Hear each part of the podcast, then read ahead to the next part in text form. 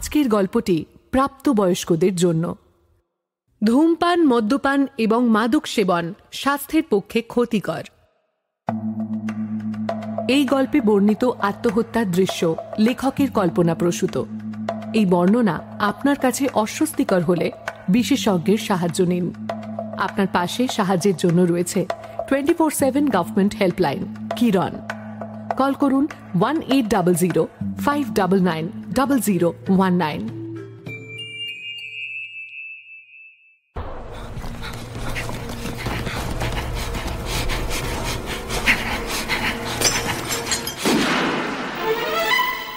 Sunday suspense শুধুমাত্র মির্চিলে।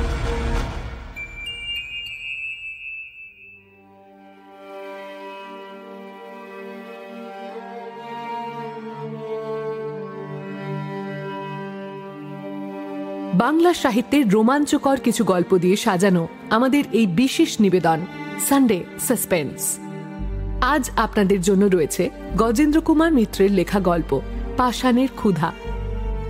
গজেন্দ্র কুমার মিত্রের জন্ম হয় উনিশশো আট সালের এগারোই নভেম্বর। বাংলা সাহিত্যের জগতে তিনি অত্যন্ত উজ্জ্বল এক ব্যক্তিত্ব। উপন্যাস, গল্প, কবিতা, অনুবাদ সর্বক্ষেত্রেই তিনি ছিলেন সমান সাবলীল। তিনি ভূষিত হয়েছেন সাহিত্য একাডেমি পুরস্কারে। আজকের গল্প পাঠে দ্বীপ গল্পের সূত্রধার দেবী।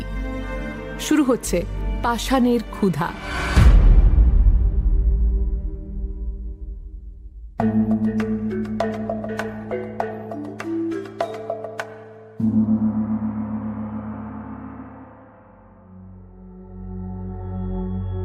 গরমের ছুটিতে পুরী যাওয়াটা আমার কাছে নতুন কিছু নয়।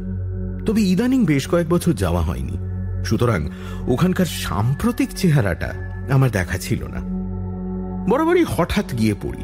একটা কি দুটো দিন যে কোনো হোটেলে উঠে বাড়ি খুঁজে নিয়ে সেখানে চলে যাই। নিজের চোখে না দেখে বা চিঠিতে বা পরের নির্বাচনের উপর নির্ভর করে বাড়ি ভাড়া করতে হলে ঠকতে হয়। তা সে আপনি পুরী, কাশী, মধুপুর, দেওঘর, শিমুলতলা যেখানেই যান না কেন। আপনার চক্ষে সুবর্ণ বর্ষ হয়তো এই কথাটাই ঠিক। মোদ্দা কথা হলো, যেখানে এক মাস, দেড় মাস থাকতে হবে, সে জায়গাটা পছন্দসই না হলে যাত্রাটাই যেন মাটি হয়ে যায়। কিছুই ভালো লাগে না।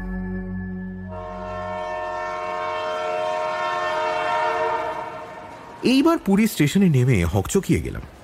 বরাবর দেখে আসছি, স্টেশনেই হোটেলের লোকে এসে ধরে। কিন্তু এবার জনপ্রাণী দেখলাম না।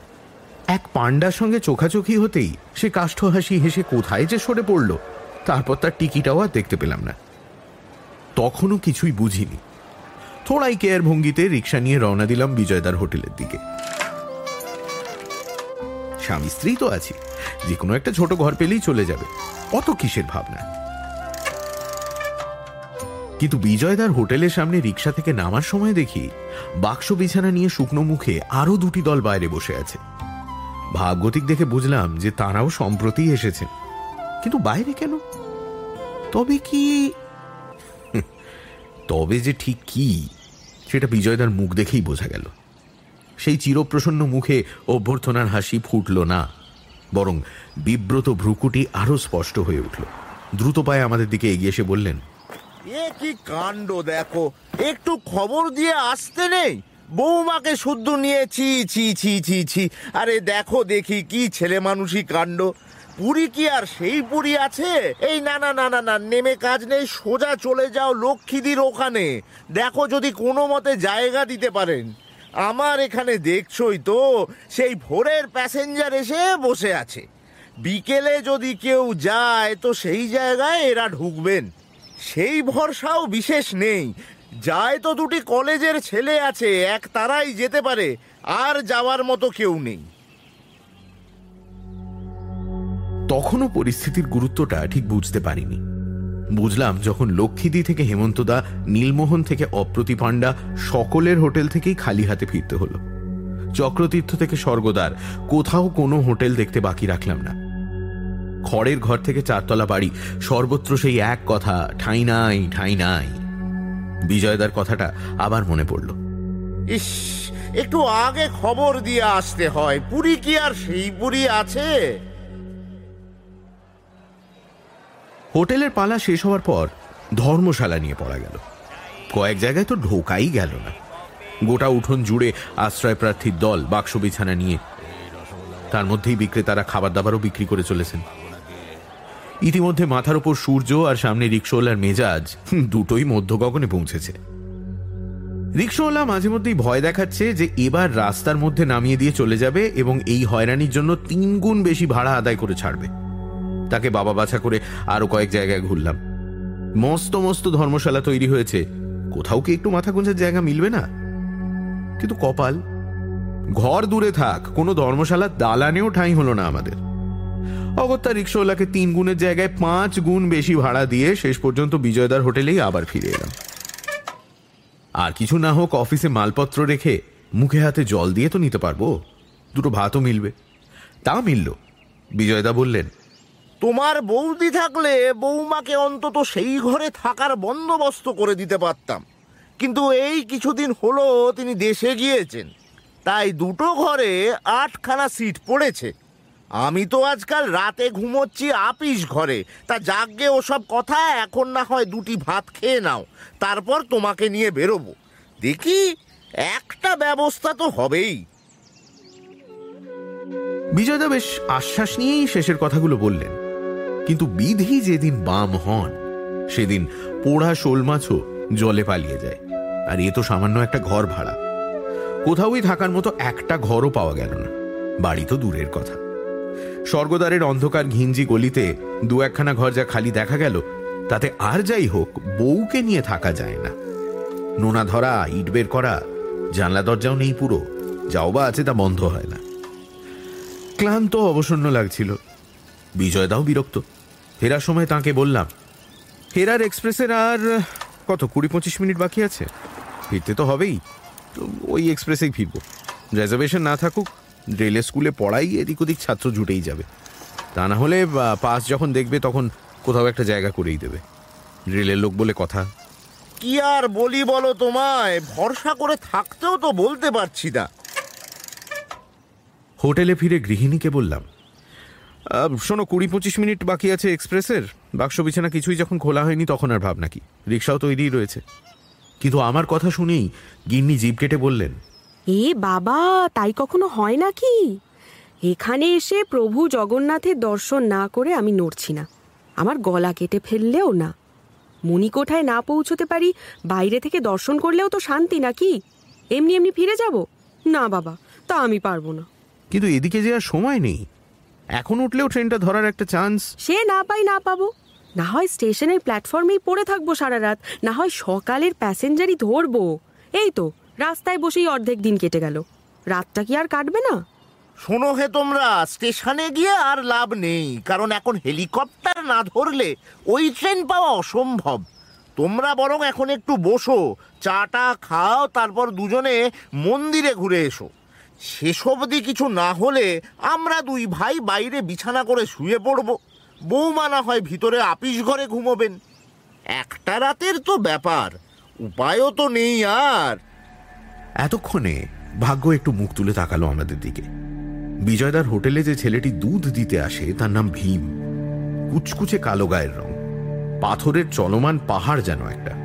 নামে ভীম আকৃতিতেও। টাকার তাগাদায় এসে বিজয়দার জন্য অপেক্ষা করছিল। আমাদের কথাবার্তা শুনে ইতস্তত করে বলল বাবু কি কোথাও ঘর পেলেন না এইদিকে? আমার স্ত্রী তখন আসার শেষ সম্বলটুকু খুঁজছিলেন। তার সামনে এগিয়ে গিয়ে বললেন দেখো না কি আতান্তরে পড়েছি। না হোটেল না বাড়ি কোথাও একটুও ঠাঁই হলো না। তা আছে নাকি বাবা? তোমার সন্ধানে কোথাও ঘরটর আছে? ভীম নিজের কালো দাঁতগুলো বের করে একটু সবিনয় হাসির ভঙ্গিতে নিবেদন করল। তা আছে মা ঘর নয় একটা গোটা বাড়ি আছে। মস্ত বড় বাড়ি। ভাড়া তারা নেয় না ভাড়া দেওয়ার কোনো প্রশ্নই নেই। আমার বউয়ের দাদামশাই ওখানকার দারোয়ান কাম কেয়ারটেকার। আপনারা যদি যান, তবে বলে কয়ে ব্যবস্থা করে দিতে পারি। যতদিন খুশি থাকুন না, যাদের বাড়ি তারা কোনো দিন আসে না। এলে চিঠিপত্র দিয়ে আসবে। তখন কি আপনারা কোনো একটা ব্যবস্থা করে নিতে পারবেন না? ভাড়া নয়, এমনকি বাড়িওয়ালাকে বলে অনুমতি নিয়েও থাকা নয়। নিতান্তই ভৃত্যের অনুগ্রহে বাস করা। এই ব্যবস্থাতে আমার মন আদৌ সায় দিল না। কিন্তু গৃহিণী ততক্ষণে জেগে উঠেছেন। বোধ করি আমার মনের ভাবটা অনুমান করেই তিনি আমাকে একেবারে কাটিয়ে বিজয়দা স্বর্ণাপন্ন হলেন। আপনি কি বলেন বিজয়দা? একটু ওকে জিজ্ঞেস করে দেখবেন নাকি? বাড়িটা কোথায়? কত বড়? সত্যি সত্যি গিয়ে ওঠা যাবে তো? নাকি পোড়ো বাড়ি? বিজয়দা ভীমকে জেরা করে যতটুকু তথ্য আদায় করতে পারলেন তা অবশ্য খুব বেশি নয়। বাড়িটা দেখা গেল বিজয়দা চেনেন। চক্রতীর্থ ছাড়িয়ে বহু দূর এ বাড়ি। বাড়িও না তাকে প্রাসাদ বলাই নাকি উচিত? সে বাড়িতে কেউ আসে না এটাও যেমন ঠিক তেমনি বাড়ি যে মধ্যে মধ্যে সারিয়ে বাসযোগ্য করে রাখা হয় এটাও ঠিক। বিজয়দা বললেন দেখো ভীম যার কথা বলছে সেটা পুরনো হানাবাড়ি বা পোড়ো বাড়ি নয়। একবার গিয়ে দেখে আসতে দোষ কি? দোষ অনেক দেখানো চলতো কিন্তু গৃহিণী কোনোটাই দেখতে রাজি নন। কাজেই আমিও সেই বৃথা চেষ্টা ছেড়ে দিলাম। স্থির হলো যে এই সন্ধ্যা রাতে আর ওই অতদূর অভিযান করে যাওয়ার চেষ্টা করা হবে না। আজকে আমরা বাইরে এবং গৃহিণী আপিস ঘরে শুয়ে কাটাবে। কাল ভোরবেলা ভীম যখন দুধ দিতে আসবে তখন তার সঙ্গে মালপত্র নিয়ে রওনা দেব। গৃহিণী জোর করে অগ্রিম বকশিস ভীমের অনিচ্ছুক হাতে গুঁজে দিলেন। না না না এ কি? এ দরকার নেই। এ হে দেখেছ? আরে রাখো তো। লজ্জা করো না। পরদিন বাড়িতে উপস্থিত হয়ে কিন্তু গৃহিণীর উৎসাহ যেন কিছুটা কমে গেল। সত্যি বাড়ি নয়, সেটা প্রাসাদই বটে। বরং কেল্লা বলা যেতে পারে। আগা গোড়া বড় বড় কালচে ধরনের বেলে পাথরে গাঁথা। সামনে বিরাট কম্পাউন্ড। তবে কম্পাউন্ড মানে বাগান নয়, বালির পাহাড় বা মরুভূমি। অত বড় জনহীন, শব্দহীন, প্রাণহীন বাড়িটা যেন নিঃসঙ্গ দাঁড়িয়ে আছে। থমথম করছে। বহুকাল পরে গত বছরই নাকি বাড়িটা একবার মেরামত করা হয়েছে। সুতরাং পোড়ো বাড়ির যা চিহ্ন নোনা ধরা দেওয়াল, ভাঙাচোরা পাঁচিল, সেসব এখানে নেই। গৃহিণী পাংশু মুখে অনেকক্ষণ ধরে বাড়িটার দিকে চেয়ে রইলেন। ভেতরে যাওয়া বা জিনিসপত্র গুছিয়ে তোলা কোনোটাতেই তেমন কোনো উৎসাহ দেখা গেল না তার। আমার দিকে তাকে নিচু গলায় বললেন হ্যাঁ গো, এত বড় বাড়িতে আমরা দুটো প্রাণী থাকব কেমন করে? দরকার নেই তবে চলো ফিরে যাই। দর্শন তো কাল হয়েই গিয়েছে তাই আজ ফিরে যেতে দোষ নেই। এখন গেলে প্যাসেঞ্জারটা ধরতে পারব। উনি বোধহয় খুব একটা প্রতিবাদ করতেন না কিন্তু ভীম প্রবল প্রতিবাদ করে উঠল। গৃহিণীর শুকনো মুখ আর আমাদের মৃদু কণ্ঠস্বরে মনের ভাব অনুমান করতে অসুবিধে হয়নি তার। ভীম একেবারে চেঁচামেচি জুড়ে দিল। এ কি বলতেছেন আপনারা? এই বাড়ি অন্য কেউ পেলে ছাড়তো নি। আর একবার একবার সামনের দিকে চেয়ে দেখেন, কি দৃশ্য দেখেন, কত ফাঁকা। দেখাশোনা করার লোক তো রয়েছে। পাশের ওই বাড়িগুলোতেও এক একজন করে মালি বা দরওয়ান থাকে। এই সময় জনমনুষ্যও আছে বাড়িতে। একটা হাঁক দিলি কত লোক এসে পড়বে বলেন। তবে এত ভয় কিসের আপনাদের? জগন্নাথ দেবী সদয় হয়ে যোগাযোগ ঘটিয়ে দিয়েছেন। এই সুযোগ ছেড়ে দেওয়া মানে হাতের লোক কি পায় ঠেলা বাবুরা? দৃশ্য যে চমৎকার তা মানতেই হবে। সামনেই বিস্তৃত এবং অবারিত সমুদ্র। কোনো কুশ্রী বাড়ি কিংবা কুৎসিত রকমের ভিড় দৃষ্টিকে বাধা দেয় না স্বর্গদ্বারের মতো। তবু তো আমরা নিচে দাঁড়িয়ে আছি। ওপরে বারান্দা থেকে নিশ্চয়ই বহুদূর পর্যন্ত দেখা যাবে। আশেপাশের বাড়ির কথা যে ভীম বলছে, তাও খুব একটা মিথ্যে নয়। একেবারে কাছে না হোক, কাছাকাছির মধ্যে দু একটা বাড়িতে দামি শাড়ি শুকোচ্ছে সেটা এখান থেকেই নজরে পড়ছে। আমাদের এই দ্বিধা আর দোলাচলের মধ্যেই ভীম মালপত্র নিয়ে বারান্দায় নামিয়ে রেখে এলো। তারপর হাঁক ডাক করে নিজের দাদা শ্বশুরকেও খুঁজে বের করল। এ কোথায় গেলে গো? এ কোথায় গেলে? আরে এসো গো এসো। এই যে এই যে এদিকে এসো এসো। চারদিকে চেয়ে যেটুকু উৎসাহ বোধ করছিলাম সেটা এই লোকটাকে দেখে মিলিয়ে যেতে বেশি দেরি হলো না। অতি বৃদ্ধ নুব্জ দেহ একটি লোক। ঘোলাটে চোখে কেমন যেন একটা বিদ্বিষ্ট ভাব আমাদের প্রতি। পরে অবশ্য বুঝেছিলাম যে এই বিদ্বেষ তার গোটা বিশ্বব্রহ্মাণ্ড সম্বন্ধেই। এত বড় বাড়িতে দেখলাম সে থাকে না। বাড়ির পূর্ব দক্ষিণ প্রান্তে দুটো তাল গাছের গুঁড়ি ঘেঁষে লতা পাতা দিয়ে একটা কুঁড়ে ঘর মতো তৈরি করা হয়েছে। নিতান্তই সামান্য। তার কোলে দু একটা আকন্দ ও নারায়ণী সেনার গাছ। তাতেই বাস করে লোকটা। নাম কীর্তনচন্দ্র। ঝুপড়ির আগরের সামনে এতক্ষণ স্থির হয়ে দাঁড়িয়েছিল। ভীম হাঁক ডাক করে এগিয়ে যেতে চোখে পড়ল। তাকে দেখে গৃহিণী নিজের নিরুৎসাহ গোপন করলেন না।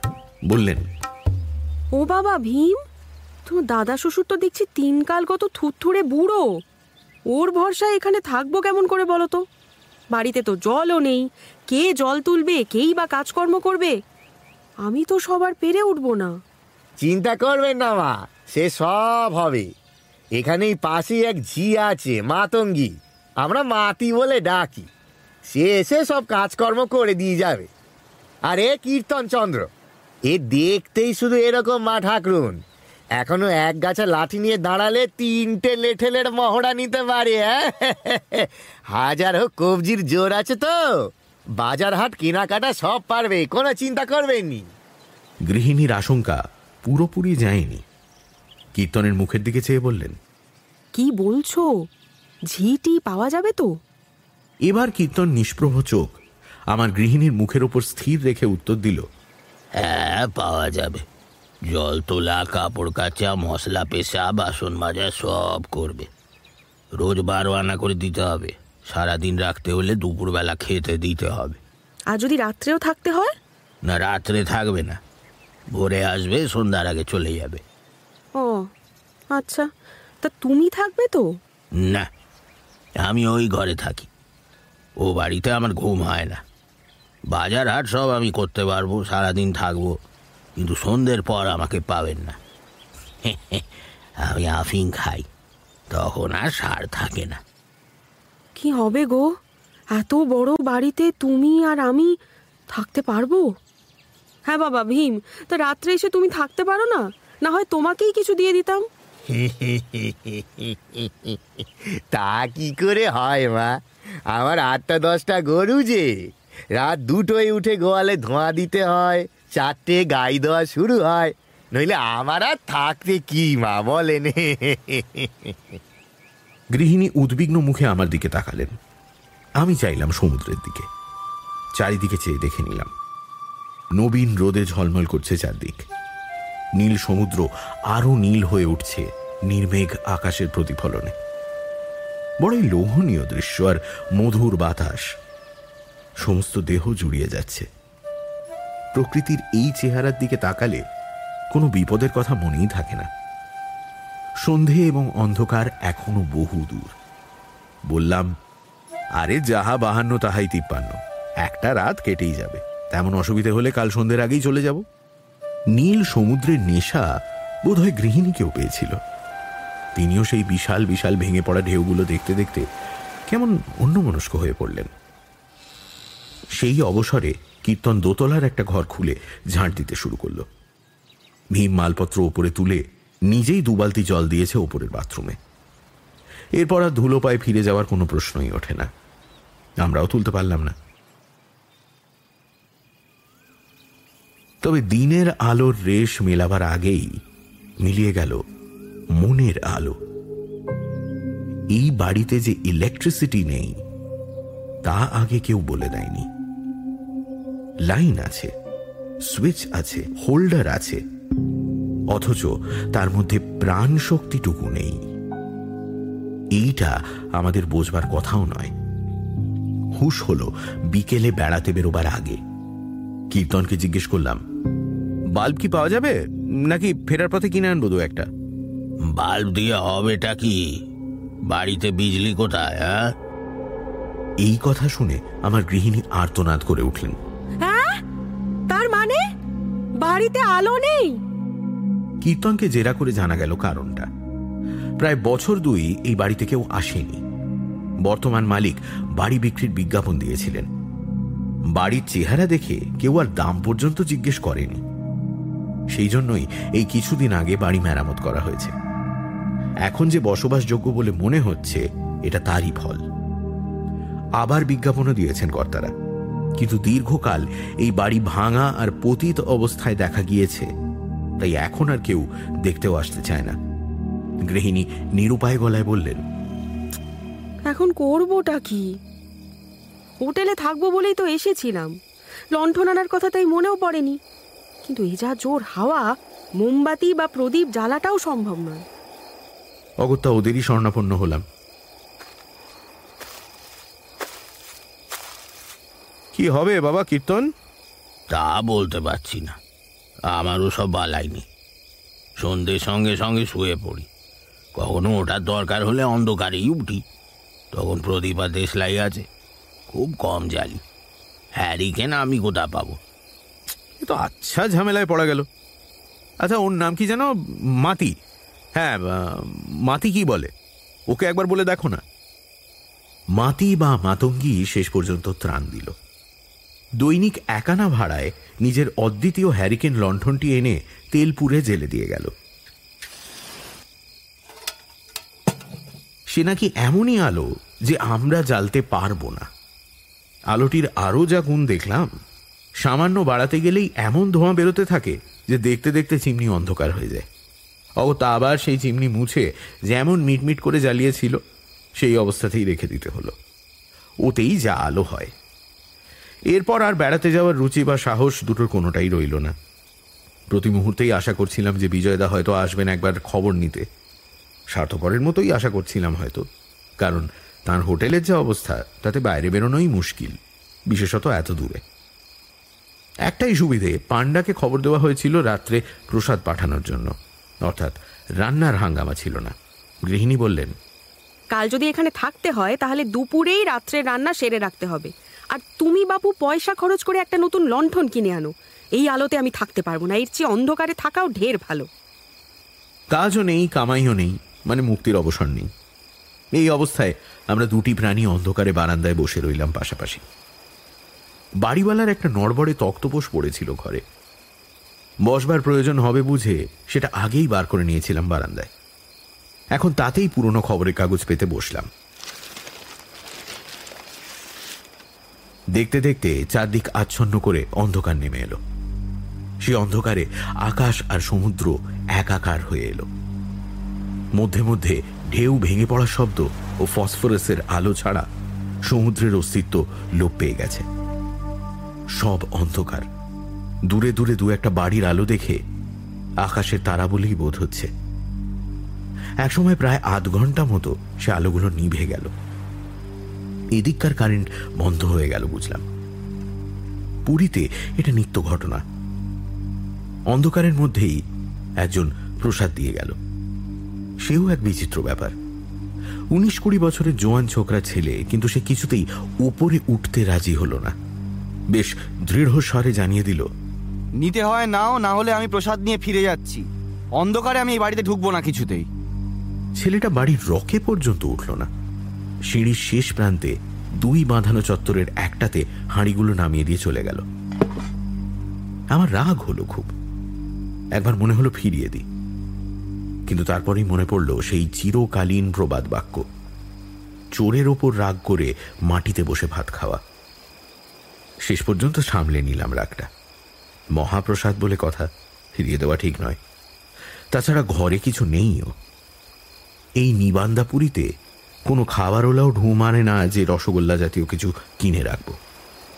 এই প্রসাদ ফিরিয়ে দিলে একেবারেই পেটে কিল মেরে শুয়ে থাকতে হবে। অগত্যা হাঁড়িগুলো ওপরে তুলে নিয়ে গেলাম। নির্জন বাড়ি, কর্মহীন, উৎসাহহীন জীবন আর সঙ্গী বলতে সমুদ্রের ঠান্ডা বাতাস। সঙ্গে তেমন বইপত্রও নেই। থাকলে সুবিধাও হতো না, পড়বার মতো আলোও তো নেই। খবরের কাগজটা পাওয়া যায়নি। এখানে কে কাগজ দিতে আসবে? শুধু দুজন মানুষের মুখোমুখি বসে থাকা। আমাদের জীবনের গল্প করার বস্তু ফুরিয়ে এসেছে বহুদিন। সুতরাং রাত আটটা বাজার আগেই ঘুমে ঢুলতে শুরু করলাম কর্তাগিন্নি দুজনেই। খানিকটা এমনি ঢোলবার পর দুজনেরই প্রায় একসঙ্গে মনে হলো এমন কুঁড়ের মতো বসে থেকে লাভ কি? মিছিমিছি প্রসাদটাকে কড়কড়ে করা। এখানে এসেছি তো বিশ্রামের জন্য। একটু আগে শুয়ে পড়লে দোষ কি? এখানেও যে কলকাতার মতো ঘড়ি ধরে দশটায় খাওয়া আর এগারোটায় শোয়া বজায় রাখতে হবে, এমন কি নিয়ম আছে? চিন্তা মাত্রেনও কাজটা সেরে ফেলা গেল। আহারাদি চুকিয়ে যখন শুয়ে পড়লাম, তখন রাত নটাও বাজেনি। আলো আর নেভাবার চেষ্টা করলাম না। কহমাতেও সাহস হলো না। এমনিতেই তো টিম টিম করে চলছে।